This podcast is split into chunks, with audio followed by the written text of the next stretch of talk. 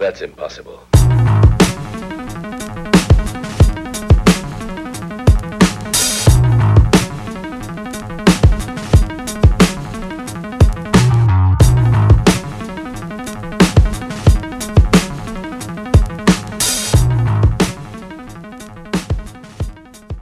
What's up, everyone? Welcome to Desolation Radio with Dan and Nath. Oh yeah, How you in? pretty good. You? Yeah, good. Yeah. Not very nice weather, is it? It's not as shit.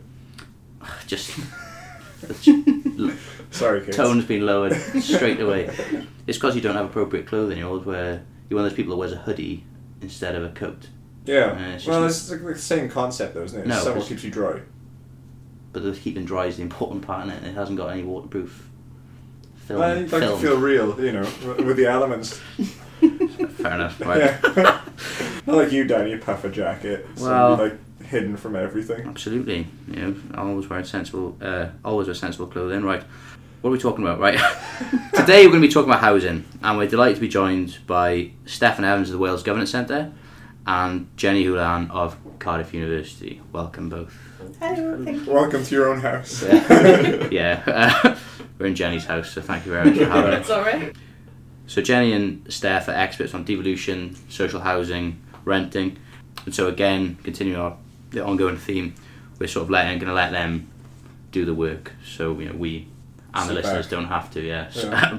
okay, so what I was going to do, what I I was planning on this, you know, I've been psyching myself up for doing sort of a Melvin Bragg style introduction to give myself some more gravitas and sound less like Wayne Lineker or something like that. Um, but I've been Nathan sort of coerced me into not doing it, or rather, No, I'll, you should do it and then just see how it goes. I'll just do it in my normal voice.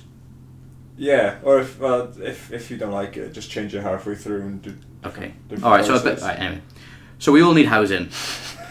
It's all it's such it's obviously a script in it. Like, Yeah. there's no. Um, you, you've like- even written like Yeah. reflective pause. Yeah. Uh, okay, so we all need housing. It serves a very basic human right to protection from the elements, and this is why homelessness and rough sleeping is such a jarring image to us in this day and age to see people exposed to the cold and the rain, and it's just it's so appalling because we take in the West, you know, the developed world, we take shelter for granted. But housing, of course, goes beyond mere shelter. you know, housing central in many ways to what we in the West consider an ideal society. You know, that this idea of the property owning democracy, which influ- you know, it's, it's all about housing is central to our image of this ideal society, and that in turn sort of changes and impacts on our own aspirations of our own lives and, and our sort of the way we view ourselves and how successful we are. You know, in America, for example, is probably the most the most obvious example, isn't it? Your housing, the you know the house with the white picket fence in suburbia, is just central to the American dream, which so many Americans have always aspired to. Um, obviously, you know that's was obviously always a myth, which Yeah. was out of reach to you know most of the working classes, the people of color, things like that. So the point is, I guess, that housing's always been intimately tied to society as well as the individual, and there's a sort of interesting interrelationship there. In the UK as well, housing is central to British politics. It's central to how we perceive our society. Good housing is central to the health of the nation. There's something that often overlooked. You know, people uh, living in squalor in cold, unsuitable buildings will inevitably develop health problems, and that's, I guess, the issue of health and housing is central to why it started to develop. So after the First World War, our very own Lloyd George began a Homes for Heroes campaign of better quality house building, and that was partly prompted by the poor physical condition of British Army recruits during the First World War because you had chest problems or scrawny, malnourished, and things like that because you know they lived in such poor quality housing. And trenches as well. That didn't The, help. the, tre- the trenches certainly didn't help. Um, the tre- yeah, the trench is such luxury. Like, Yeah, I know. After my tenement, They only got far as building a foundation, and they just Yeah. gave up. And, Um, so, and you know, housing is obviously central to the creation of the British welfare state after the Second World War. You know, so the welfare state saw a massive increase in house building across the UK as part of the social contract. Again, it's this idea that you know people returning from war and conflict, there's this national unity after the Second World War because you know we were all in it together, and so people need appropriate housing. So the Attlee government built more than one million homes, eighty percent of which were council houses. You know, often to replace those which were actually damaged by bombing, which is something people all always forget, as you said in previous episodes, it's not just this altruistic thing, the welfare state. It's, No, a, it's- it's a pragmatic thing. We actually have to build, we're private. rebuild things. Yeah, we're private capital. Didn't want to step in particularly. So in 1951, the Tories got back in, I mean, I find that you know, crazy. Like they just we're back like straight away. Um, but you know, the, the sort of con- the social democratic consensus you know was sort of continued as well, um, and they continued to build houses, although the focus of the house building sort of shifted to slum clearance. So um, millions of people were moved from inner city terraces out to, to new towns. bit like Um, now, isn't it? Yeah, yeah. To, um, to out of town council estates and high rises and things like that. So in the new 1970s, we just jump forward again. um, Nothing happened, Nothing so- happened those No. years. The new estates that were built, like the out of town estates, the high rises, began to sort of rot. You know, both physically and you know, there's this sort of social stigma started to develop around them. You know, they they became seen as this, as well as being like dirty and unsafe. They started being seen as ha- havens for criminality and deviance and things like that. Little rascals. Little rascals, yeah, and their estates.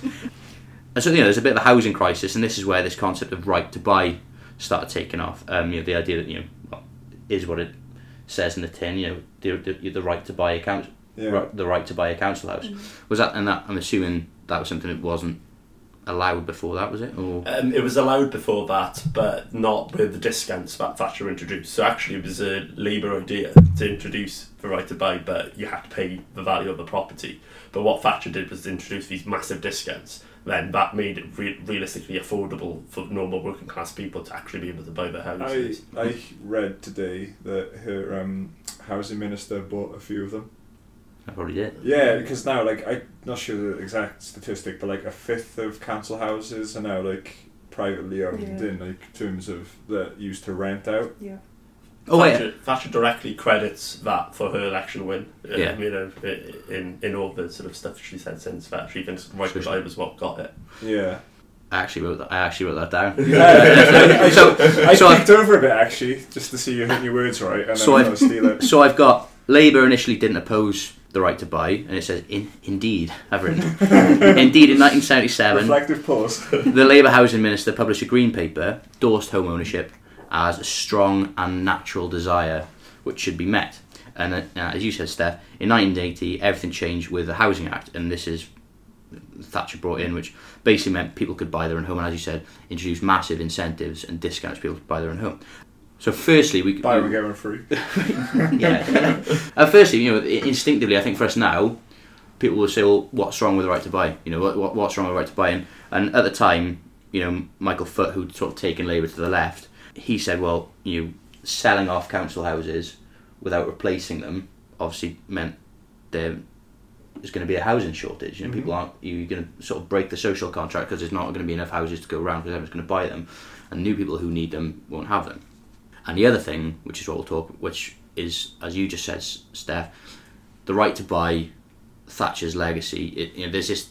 I think it was Blair actually said that when he was elected, he gave a speech about he started campaigning and walking, doing like uh, for Labour, and the old people in his his sort of constituency office told him people that own their own houses, own their own council houses, vote Tory. People that don't own their council houses vote Labour, and that's always sort of a being sort of seen as the, way it is. And so Thatcher introduced this thing, and it was this idea of aspirational tied up with owning your own house, and then this idea that if you own your own house, then you you vote Tory and things like that. And it was a really effective way of getting people to vote Tory and to, to buy into her new vision of society. Because she was, what was it she said? Economics is like just the method, and she was like the purpose of what I'm doing is to change the soul of society. And so what the right to buy did, what Thatcher did with the housing policies was change in a way, wasn't it? This our perception of the function of what housing is about. It's now became it became about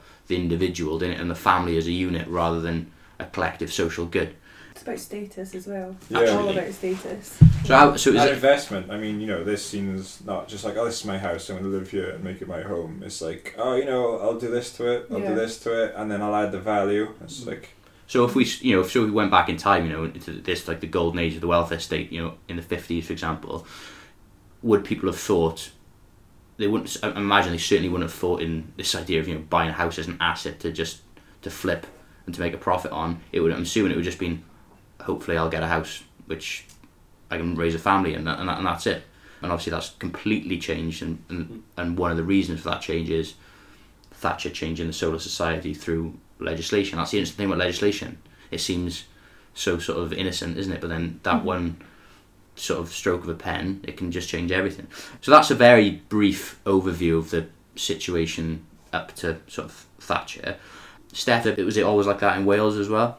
Um, the situation in Wales kind of followed closely to what was happening in England. Um, I don't think we can say it was vastly different what we were doing in Wales, but what was interesting that was that there was a level of devolution even at that stage. So you can go back to the 1st of May 1940 when uh, housing was actually first devolved to Wales. In 1938, there'd been an inquiry into tuberculosis. There were a load of theories as to why tuberculosis was a problem in Wales. There was the Celtic race was less resilient to diseases was one of the explanations. Problems with kind of dairy production. But one of the key things that came out of that report was that the state of Welsh housing was dire. I think there's a line here that um, the native quarters in Shanghai hadn't had worse housing than rural Wales. Really? So, um, so it was quite. It, it, was a damning report. It was the biggest selling report, official government report before the Beveridge report. So it had a huge political reaction. And what the UK government did, um, I've been to the archives and I have a look, and they're trying to think of ways to minimise the political fallout of this. So they decide to pass on responsibility for administrating UK housing policy to the Welsh Board of Health, which had been founded 20 years before that to administer housing um, health policy in Wales. And from that process, then, the administration of housing was always undertaken in a Welsh context, so through the Wales office, um, and there's some differences through that period. But in terms of a broader narrative, it follows very closely to what was happening at UK England level. So we've talked about obviously the, the different need of Wales in other podcasts, you know, policing and wait, what are the other podcasts we've done? That's it, isn't it? Um, but you know, like, um, so what were the specific? Pro- were there specific? Pro- obviously, you just said Wales had a major problem with the housing stock. It was, it was rubbish, basically, and people were getting TB. Was rurality part of the, the specific problem that Wa- the, the new? Health Yeah. association. you, um, the rural nature of Wales was was a big part of this because the report actually does um, you know a direct difference between the industrial areas and the rural areas. Seven of eight worst performing local authorities were in rural areas at this point, um, and the report thinks um, they give three reasons for this. So one of them's um, there's a keener communal consciousness in the industrial areas. There's newer housing stock because it's been built um, due to mass migration during the industrial revolution, whereas some of the rural housing has been there for centuries. But there's also the fact that they said it's far more politically competitive in the urban areas. So those elected have a far greater stake in making sure that the quality of housing is improved. Whereas in Uh, rural areas, there Oh, wasn't right, that yeah. tradition of having competition at elections, um, which meant that there wasn't that battle of I will do this for your house. how, do, how do you get TB? You just live in a, a house with no windows. Is it? Because um, uh, if, if you live near livestock or have livestock near you, Oh. then you're more likely to catch disease, aren't you? Oh yeah, which, well, which is the problem with like a lot of communities as they came together is their health deteriorated because they bring the livestock nearer. it's probably the perfect storm, of, wasn't it? Bad quality housing, Yeah, cows and but then yeah, knocking ironically, around. then you build a strong immune system for generations. Then you want to sort of rub rub up against the cow or something to to build it up. Well, no, I mean you don't have to go that far. Like. yeah, I mean I, I know times are tough in rural Wales. You know? I've just got this image. You know, you see that rural housing problem. I've got this image of, like R.S. Thomas on this windswept homestead, like just battling against modernity. Like just. Uh... Okay, so there's always been specific problems in Wales, and as you said, there's always been housing's always been political. You know, this the incentive to build houses, as you said, even back in the day in Wales, sort of driven by the need to make promises to people and. Is it, you know, but if you look at, is, is it, isn't it Blackwood that was like a garden, not a garden village, or like an, it was a model, Garden State. The Garden State.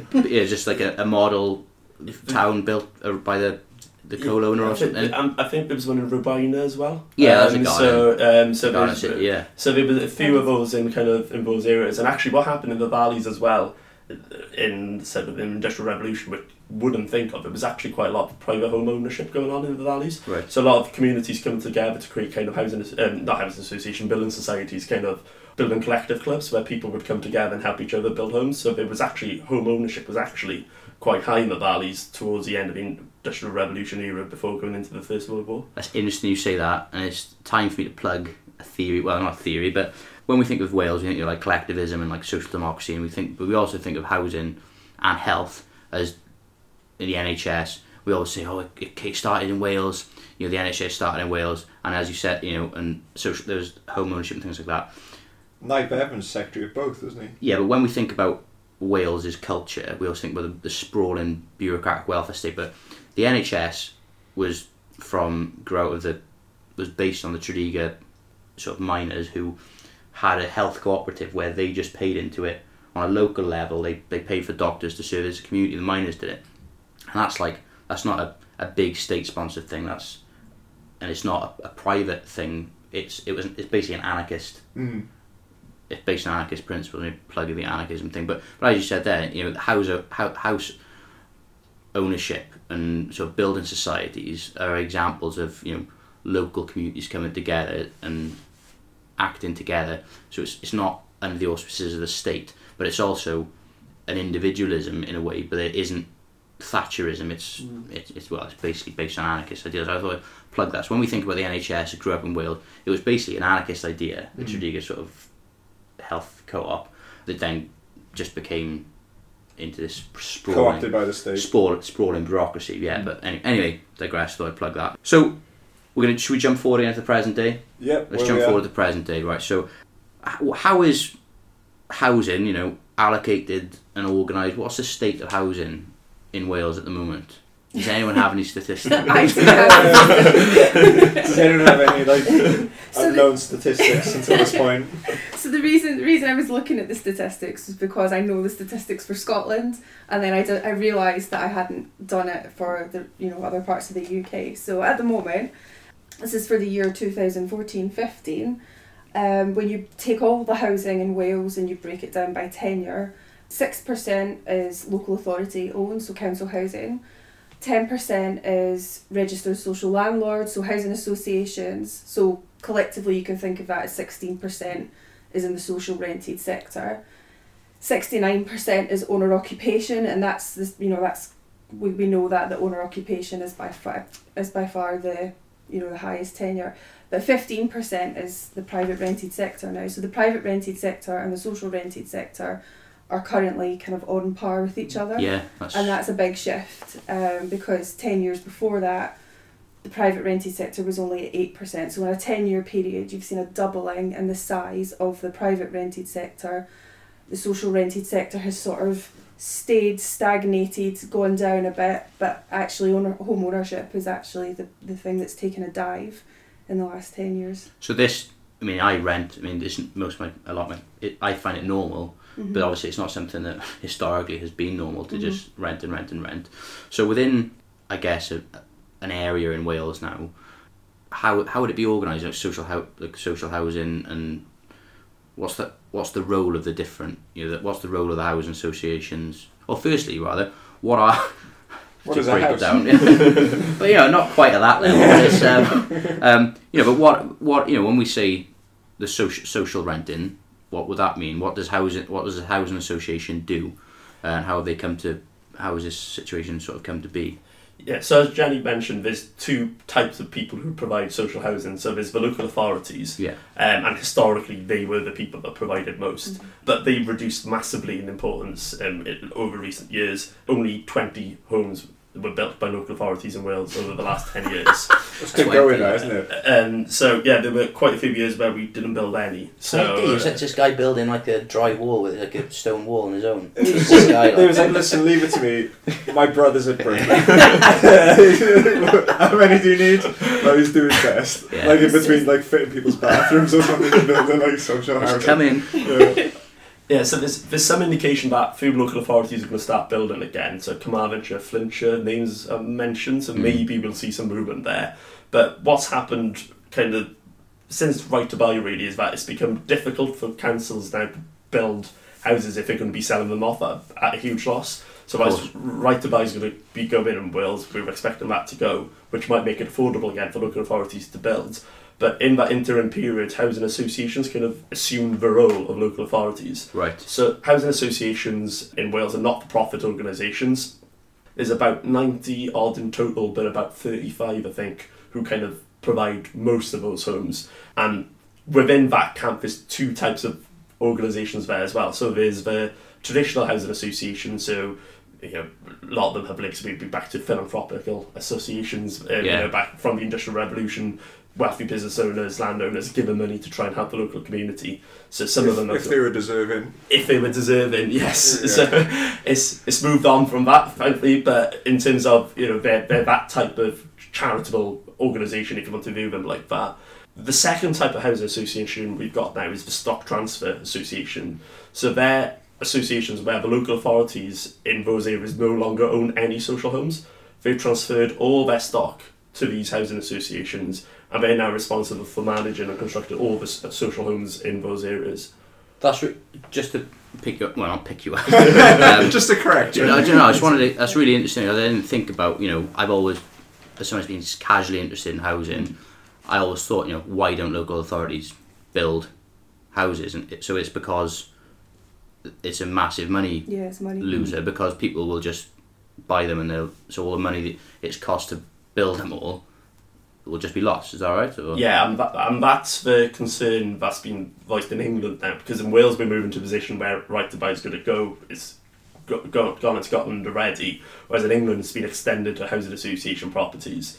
So the talk is, you know, are housing associations still going to be building social rented homes if they're going to be forced to sell them off at a massive loss? If they're going to keep building, I suspect they'll be building homes that we can rent. With, with, uh, in England, there's the affordable rent, so Yeah. that's eighty percent of what the rent should be. So that's above social rent, but it's below market rent. So what we view now as social housing, I suspect in England is going to change and is actually going to become that eighty percent properties really is going to be taken over. Well, so the affordable housing is not going to be Affordable. But it, yeah, it, it's not as affordable as social housing. So, so in Wales now, what's the? Well, to tell you what, let's let's just. So, so that's the state of, as you've just given us the stats, Jen, about like the state of housing in Wales. It's you know the the, the private rental sector is growing. As I said, almost on a par with uh, uh, social Yeah. renting, and in between there's everyone owns their own house or whatever. So, so the, the vast majority is home ownership. Um, so people with a mortgage or Sure. people who own outright. Yeah, should, you should tell Nathan. Nathan so when we were, uh, so I was like, me and Nathan were chatting today. I said, oh, you know, we're going to do a housing housing podcast.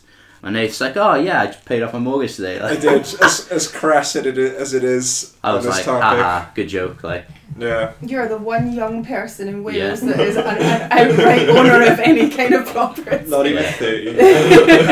Just turn the knife a bit. Yeah. Yeah. Um, if, if people remember a few episodes back, I give a shout out to my dead grandfather. Uh, yeah, so it was just like a bit of a windfall from that. There So it go. wasn't all bad.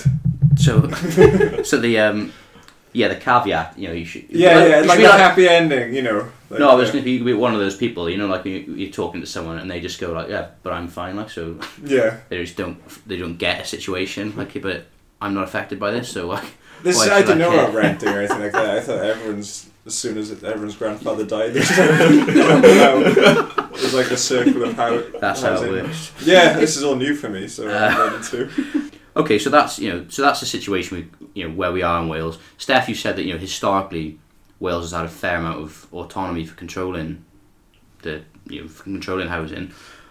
I guess so. Where are we now? You know, how what impact has devolution like post nineteen ninety seven? What has that had on? What impacts that had on housing? You know, what does Welsh government control? Like, what have they? What initiatives have they tried to bring in? Because you know they're always saying how social democratic they are, things like that. You know, what's what's happened? Um, so Welsh government h- housing has been devolved to Wales. So in terms of Yeah. legislation on housing, policy on housing, it has been devolved. Unambiguously, yeah. Unambiguously. Ah, thank. All right. yeah, you'll see what the Wales bill does to that, Okay. um, or the Wales Act as it is now. But um, yeah, so housing has been um, devolved. So you've seen Welsh government, I mentioned right to buy. We, we've taken very different approaches in Wales. There's a lot of private rental sector reform going on in Wales. That's not happening in England. So Welsh government has, uh, to its credit, and is free to develop a lot of policies. But, and it's a big but, there's still a lot of power held at Westminster um, that has a massive impact on the ability of Welsh government to deliver um, um, deliver its promises on housing. Um, so the obvious thing is welfare. Uh, the welfare budget is controlled by the UK government. So when the bedroom tax was introduced, that applied to tenants in Wales as well. The Welsh government could have done what they did in Scotland, which was to provide money to fund the gap in between.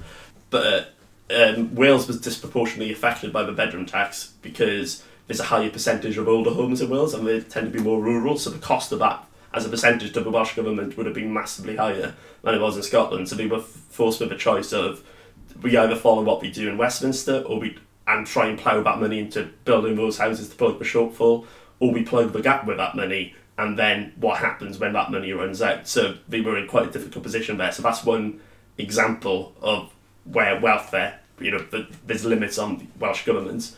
There's other limits on them as well in terms of stuff that's outside government control. So there's obviously stuff like the market, you know, like house prices in Wales are never going to be in, separate from the house prices in London. You know, regardless of if it's independent or if it's no devolution at all, there's always going to be that link between the two. But there's also stuff like technocracy as well. So, so the Office for National Statistics decided in the autumn that they were going to reclassify housing associations in Wales, Scotland, and Northern Ireland as part of the public sector. They'd already made that decision in England, and that's important because by doing that, their borrowings was transferred onto the public balance sheet. So in Wales, that's 2.5 million. In England, that was 60 billion that was added to the public balance sheet. So that brings their borrowing under the government control. So there's limits on how much we can borrow, which would be place massive pressure on housing associations to build social homes, limit their ability to do so. And given that housing associations are the ones building social homes, that, that would really limit the ability of social homes to be built in Wales.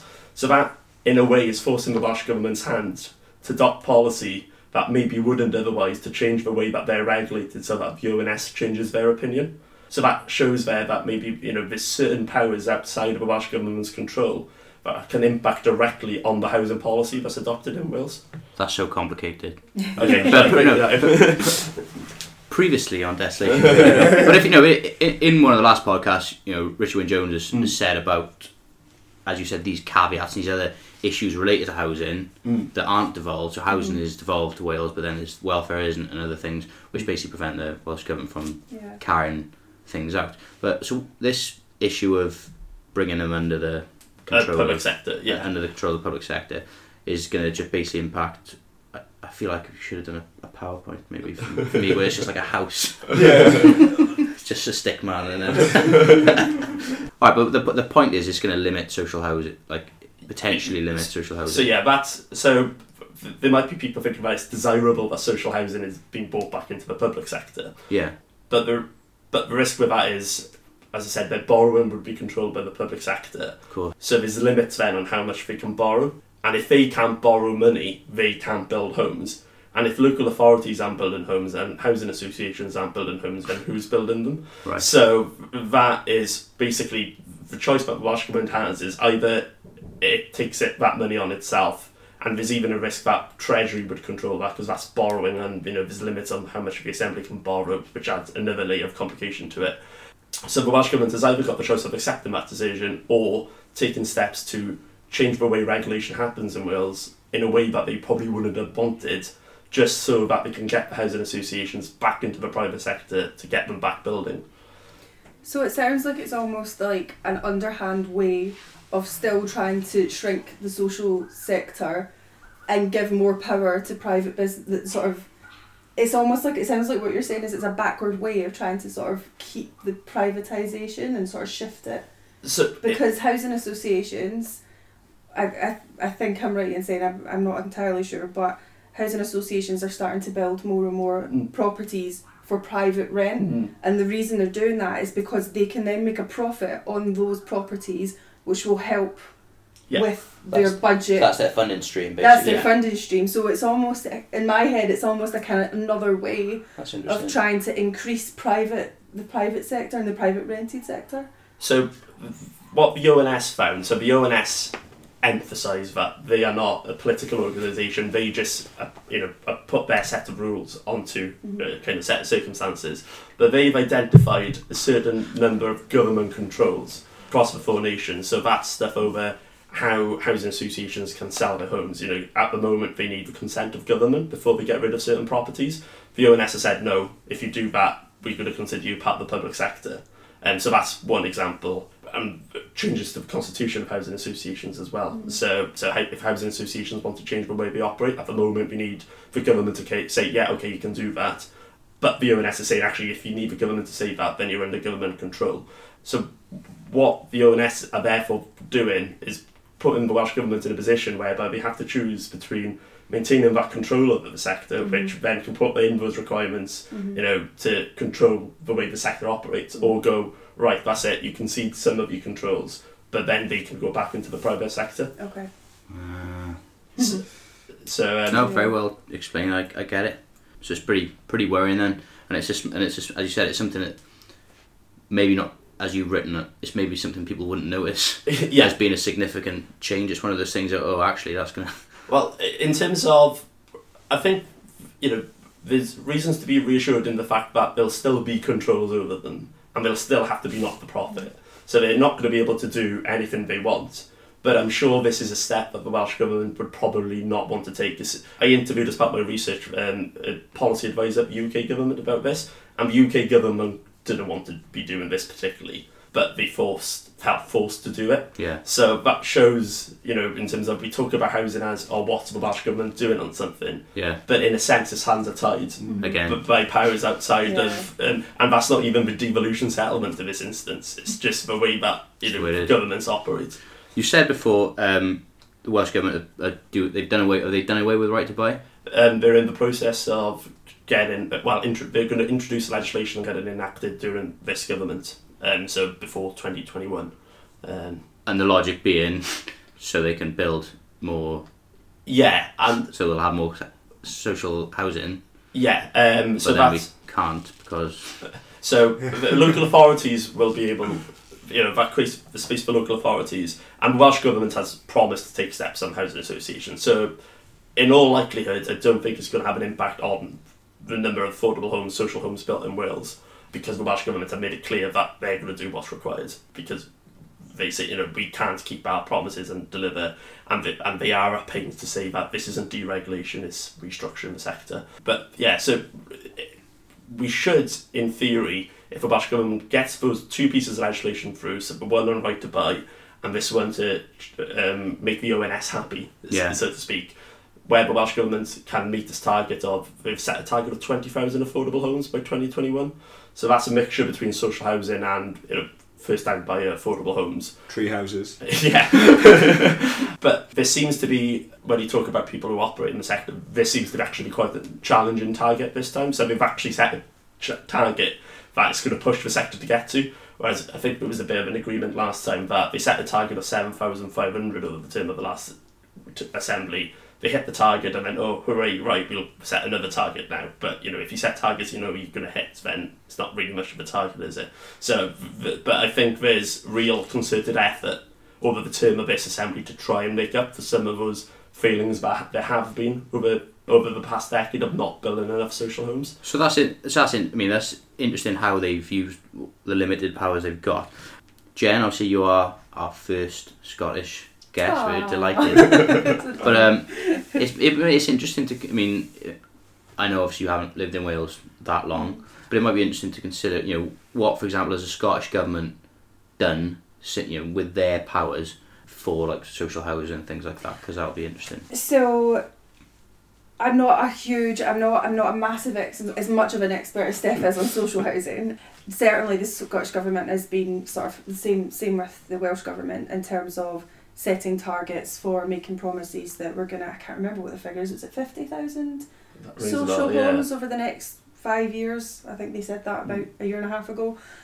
Things like um, blocking the bedroom tax Yeah. was a big, a significant one. So Very they much so. basically used their sort of discretionary payments to be able to block any people affected by the bedroom tax. For me, actually, the biggest, again, kind of shifting it to the private rented sector, the biggest thing that Scotland's done is brought in new legislation to regulate the private rented sector. So that came into effect, uh, I think it was May or April last year, um, and it's it's it was passed into law last year, but it's not going to be implemented until autumn this year.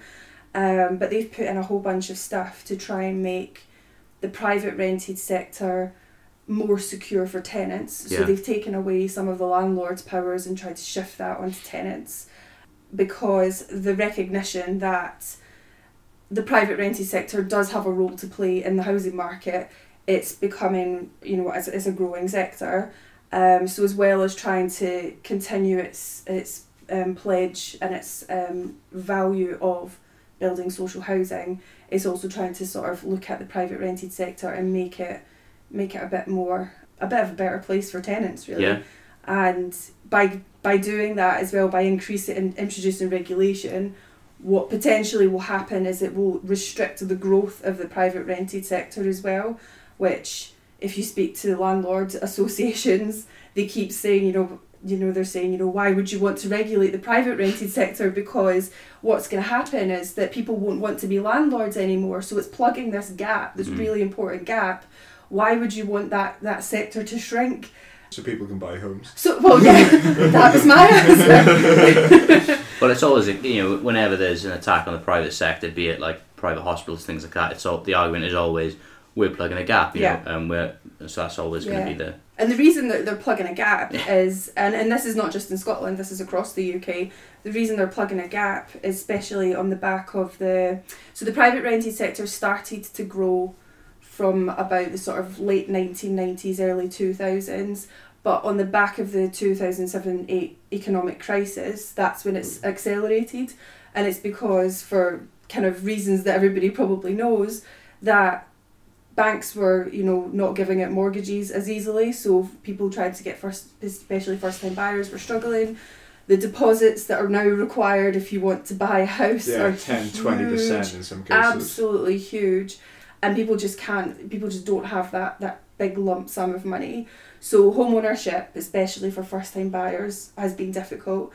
Then the social rented sector even though it's still there's still um, things in place to try and expand it because it's still not meeting the needs what happens is that the people that are being allocated social housing are the people who are most vulnerable in society. So you're having to make decisions over who you know you've got a limited number of social houses you've got this many people on a list to be allocated there's decisions that have to be made about who who really needs that the most. Absolutely. So you end up with a kind of a sort of people coming from two sides people who want to become homeowners who aren't in a position to be able to do that and people who want to access the social rented sector who are on this huge waiting mm. list and are standing still enter the private rented sector which is there to try and plug that gap really yeah.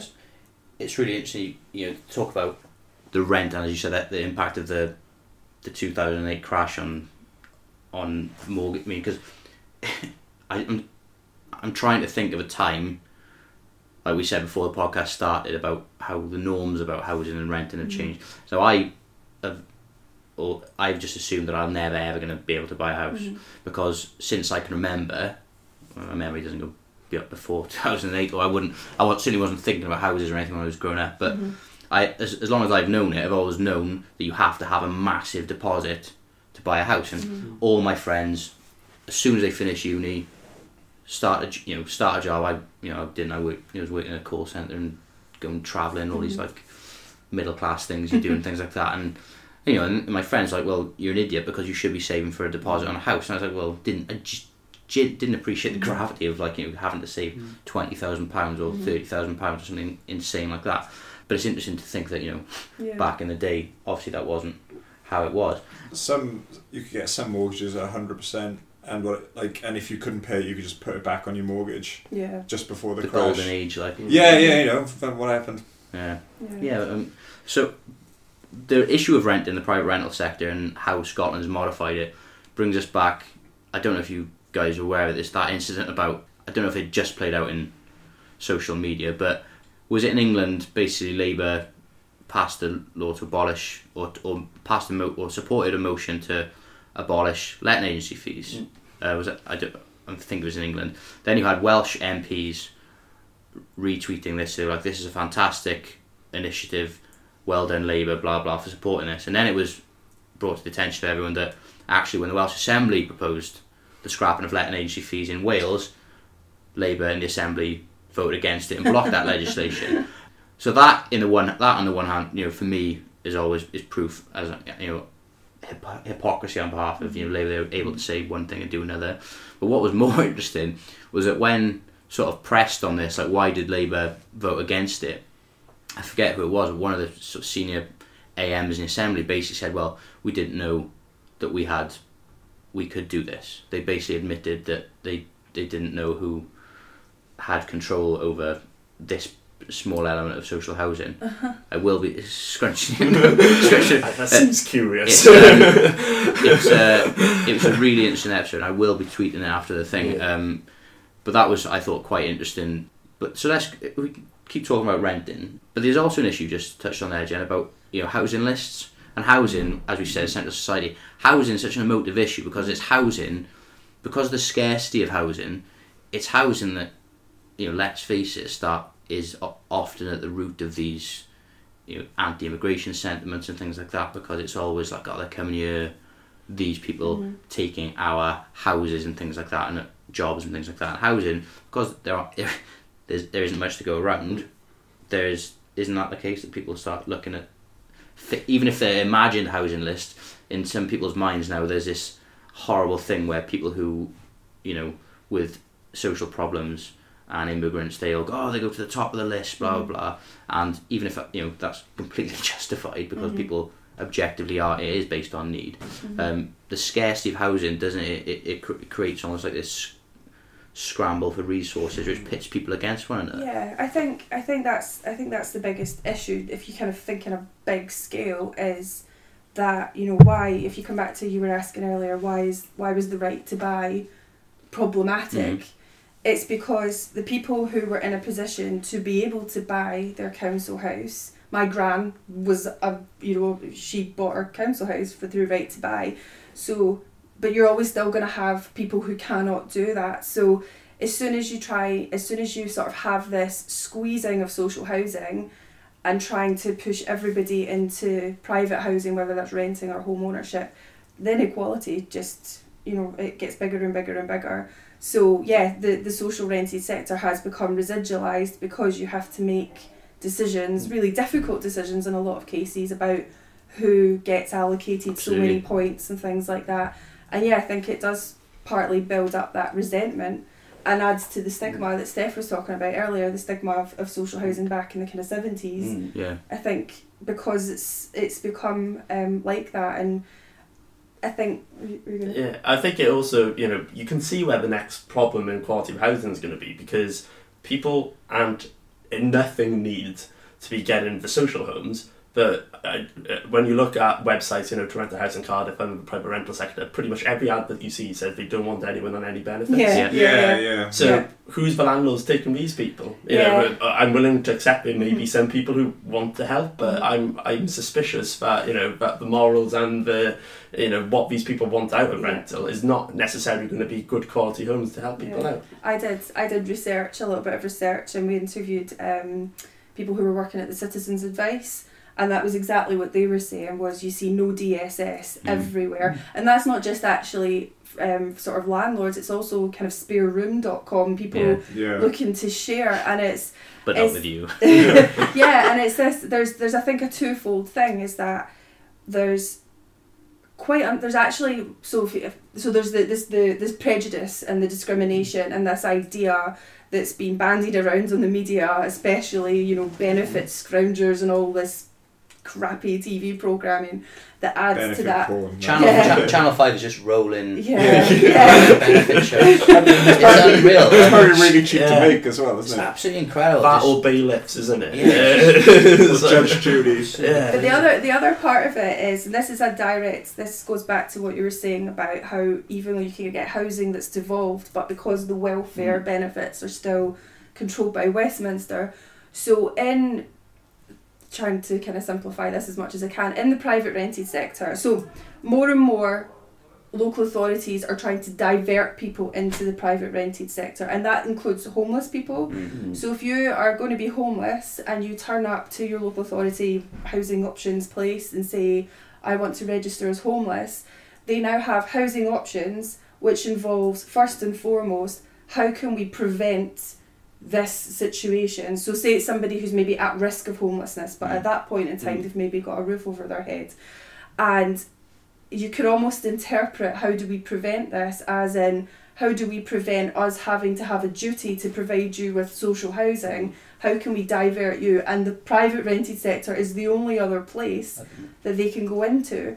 So if you take somebody who's who's in that situation and say they're unemployed and they're eligible for housing benefit, if you put somebody into the private rented sector who's on housing benefit, and in the private rented sector it then becomes called the local housing allowance, which is the benefit for for um, private renting, but that's capped. So tech because because private rents are so expensive, the chances are that the the amount of money that you're going to get from your benefit is not going to be enough to cover the full cost of your rent. So then what what happens is that person either has to find money maybe if they, they get other benefits maybe they're job seekers or something they can maybe try and pull some money from that to make up the full amount of their rent. But then that's when you get the rise of food banks and the hmm. rise of fuel poverty because all of their money is going on Yeah. their rent hmm. and they have nothing left for you know to, to live on. So I can un- I, I- I can understand in a way if landlords are looking and, and this is again my bigger issue with the private rented sector is that it's a for profit Yeah, they got it's, it. it's making profit off of housing somebody which I think is fundamentally wrong I was reading about, uh, just to interrupt a bit, about a dude who'd um, say he'd rent somewhere, like a house, and then he'd rent all the rooms. So he'd be like an in between. So he's like renting a rented But, accommodation that, to but, that's, other people. but, but I and that's, that's pretty normal. illegal but they would have if uh, that sort of sub sublet yeah, subletting, Yeah. but like he made, you know, he made loads. Yeah, I'm sure people do it a lot. yeah, they do it a lot but if he gets caught he gets he gets Oh, it was in, it was in Yeah. a, yeah, it was in a Guardian article. so I imagine he has been caught. yeah Yeah. Yeah you- you can also see like um, Welsh government have taken steps to try and deal with it. So Mm. they've introduced um, landlord registration and licensing, Mhm. Which in theory is a great idea. So there's been one case in there so far where a landlord's got a conviction for fraud, um, and they said, uh, "Well, you're not a fit and proper person to be a landlord. You've got a recent conviction from fraud. We don't think you should be." So you know that sounds like a great system. The problem is, we think about I think it's about 50, 60 odd thousand landlords have registered, but our estimates are there's about 70 to 130,000 landlords in Wales. so if only half the landlords are registering, what's the point? Well, why can't Yeah. I mean? Sh- surely they should be forced to register them. Well, so, th- but this is the problem. When the problem's this massive, how do you begin enforcement? Mhm. So, um, Gunpoint. Yeah.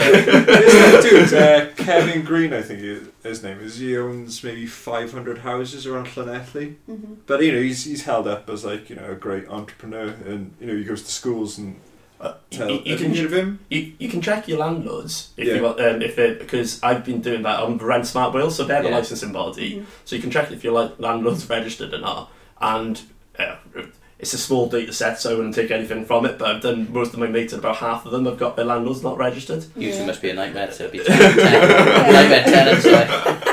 I think in terms of trying to enforce it though, the problem is is that well, it, it, is- it isn't isn't a problem. Is that a lot of landlords don't go through letting agents, Mm. so it's just a private private Mm. deal basically. Yeah. So how do you actually find them? Yeah. I think that's a big issue.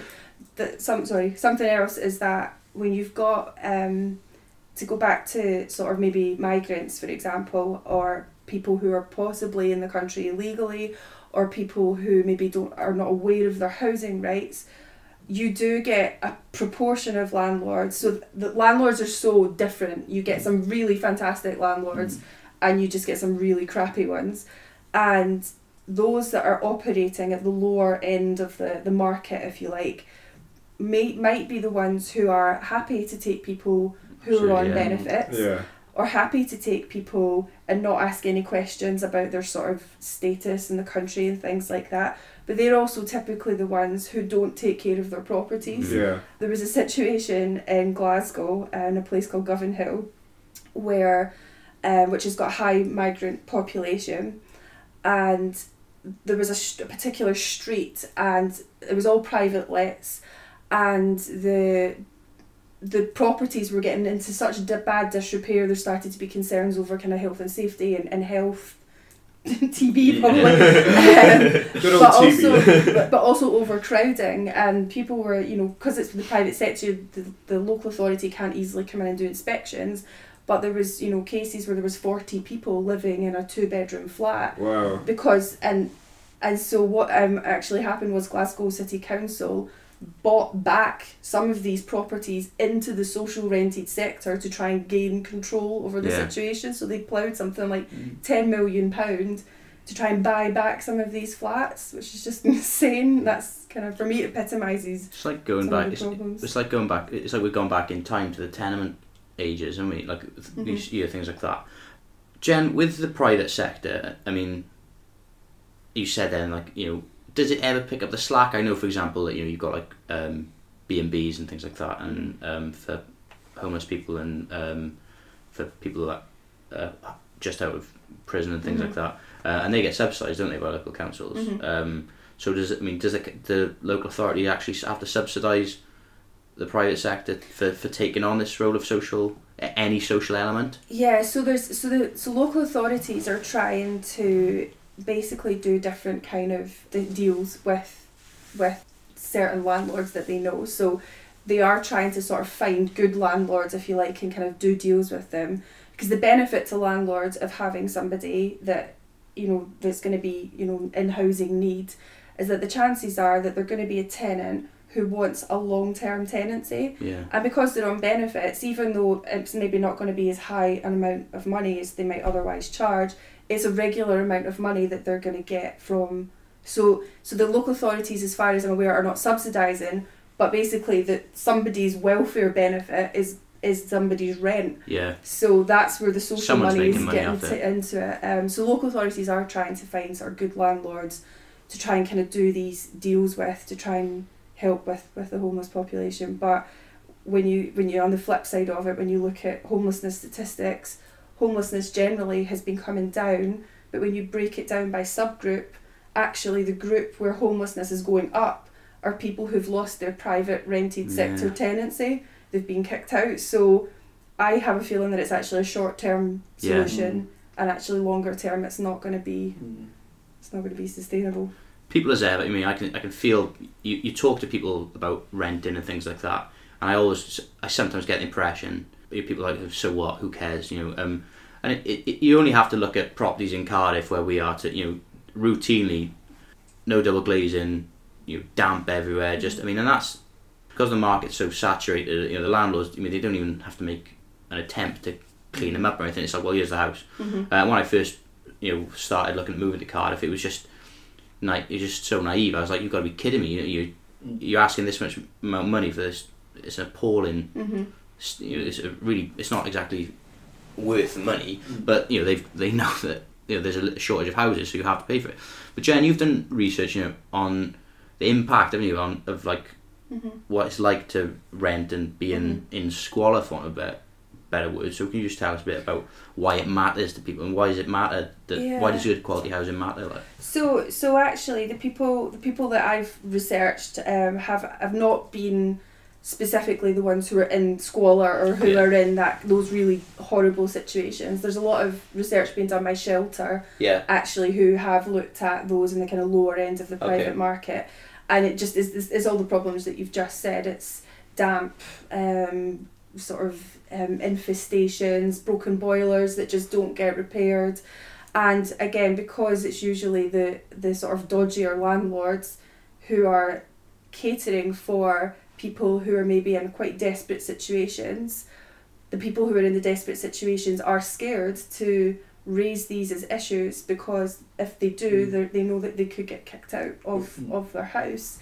Rank could go up as well if they end up repairing stuff. Yeah, yes. That's the paradox. Well, so this is so the, so the group that I've kind of more looked at has been kind of generally middle class young people who've That's been living in the private rented sector, who for the affordability issue is the biggest issue because we talk about affordable housing anyway and it's not affordable. The Yeah. private rented sector. I mean, I was saying earlier that my rent is three times what I paid in my mortgage, so it's Yeah. it's it's huge, and people are so it's actually more so the security aspect of it. It's the way that tenancy agreements work. You come into a, you know you, you sign up for a six month or a twelve month lease, so you always have that hanging over that you that you know that in six months, twelve months time, there's a chance that you're going to be told that you need to leave for various reasons, and one of the reasons is the landlord says, "Well, you can actually stay, but we're gonna we're Yeah, gonna it's gonna be fifty pound, hundred Mhm. pounds more." Um, and actually, for a lot of young people, it's that it's that flitting around that's causing a lot of distress. And what we're also seeing is the private rented sector as it's growing. It's not just students or young professionals anymore; it's families Mm. and that's where it's having a really a big impact. If you've got children and you're trying to get children settled in nursery or school, and you're having to constantly move around because your landlord, for whatever reasons, you know, not letting you stay, um, that's just impossible for people. So it's actually that kind of emotional, family life, um, security aspect of it that's So really disruptive. Does it have an impact on you and your research? it I mean, what impact has it had on people's you know, psyche, for want of better words? It- It's just it's stress. It's incredibly stressful. Um, quite a few of the young people I spoke to said that they so part of the research was also about the casualisation of the labour market. So Mm. there's this kind of goes hand in hand a lot of it because people are struggling if they're renting, for example, but maybe they're on a zero hours contract or they're so there's there's this idea that there's sort of there's a hand to mouth existence as well that they're just living day by day, trying to get through day by day, and then the prospect of at the end of the six month period yeah. the rent's going to go up.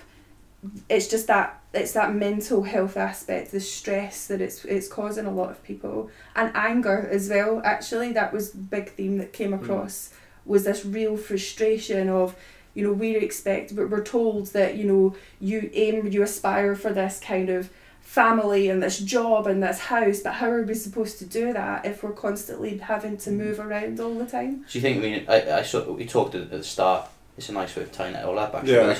Yeah. This idea of the American, you know, the American dream. You know, this idea of the white picket fence. You know, you know everyone's just want to move into the suburbs and have a, a small little house and a, a nice family and a lawn.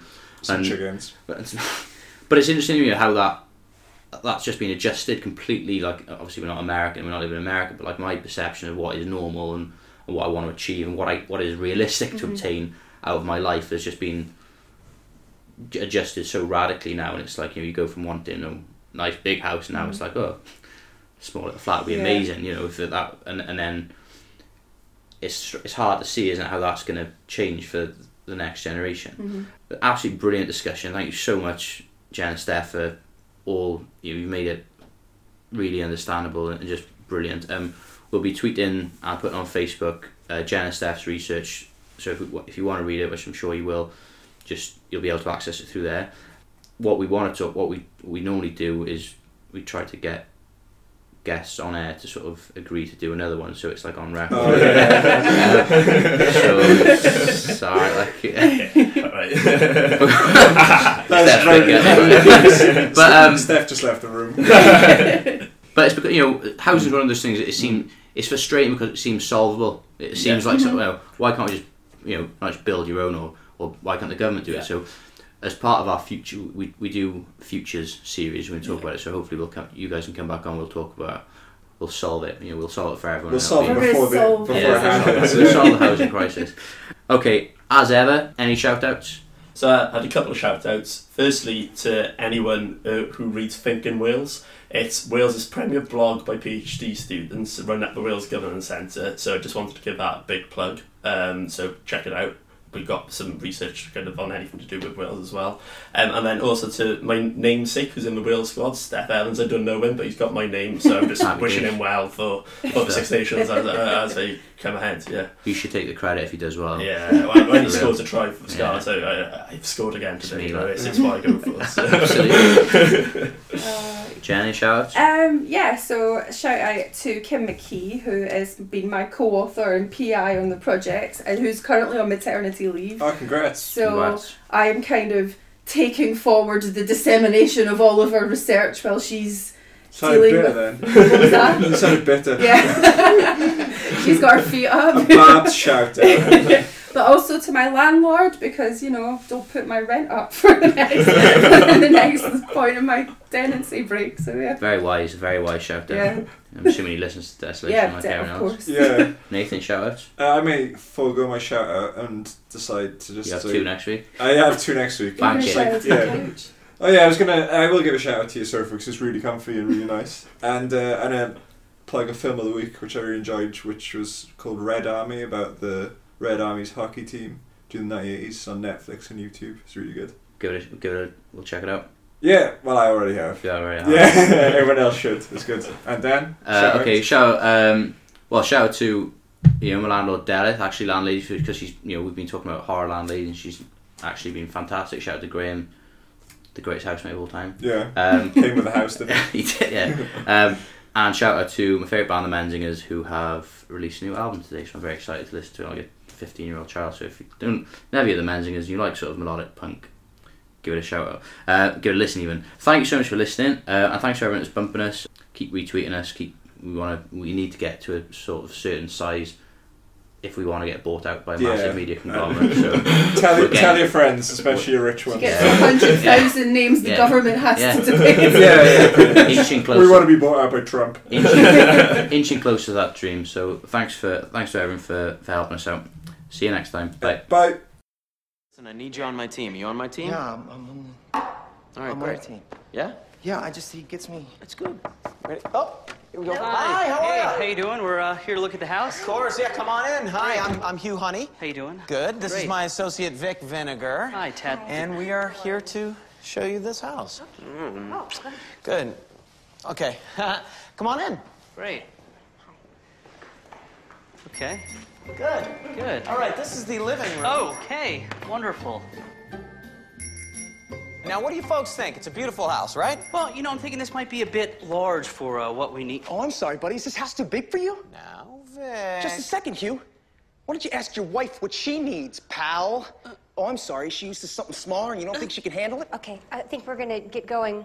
It's okay, you guys. I'm here. I want this to be a good experience for you, okay? I'll tell you what, buddy. How about I take your wife upstairs and show her what it's like to be deep inside a really big house? What? Huh? What? What? Uh, you, you'll have to excuse my associate. It's just his passion for quality real estate that makes him so intense. Now, what can we do to put you in this house? Okay, look, I think we're just gonna go now. Are you gonna buy okay? the house? Okay. Go, we're gonna You're go. gonna buy this Sir, house? Are you going to we buy this don't house? want any Are you trouble, going to buy sir. this house? Please. you going to buy this house? No, Are you going There's to a buy baby this house? Are you going to buy this house? Yes, one! That's it. There we go. That's all I wanted to hear. Congratulations, folks. You just bought a brand new house. Yeah! go, go, honey, go. Just go. I'm going. Just go. All right, we'll be in touch. that was amazing, bro. You think that's gonna work? Bro, it already did work. You heard the skirt. She said, yes, I will buy this house. That is a binding verbal contract. Now, I heard it, you heard it, and that pussy husband of hers heard it too. If they back out now, I will find them, I will strangle them, I will beat them into oblivion. wow. I'm full of the vinegar. Hey, how'd it go? Sold it. Sold the house. Sold it. Yeah. Fantastic. Let's get another house, flip it over, make some cash. Yeah, you know, it's not really the cash that I care about anymore. It's the thrill of the sale that I'm You're responding to. driven by the thrill of the sale.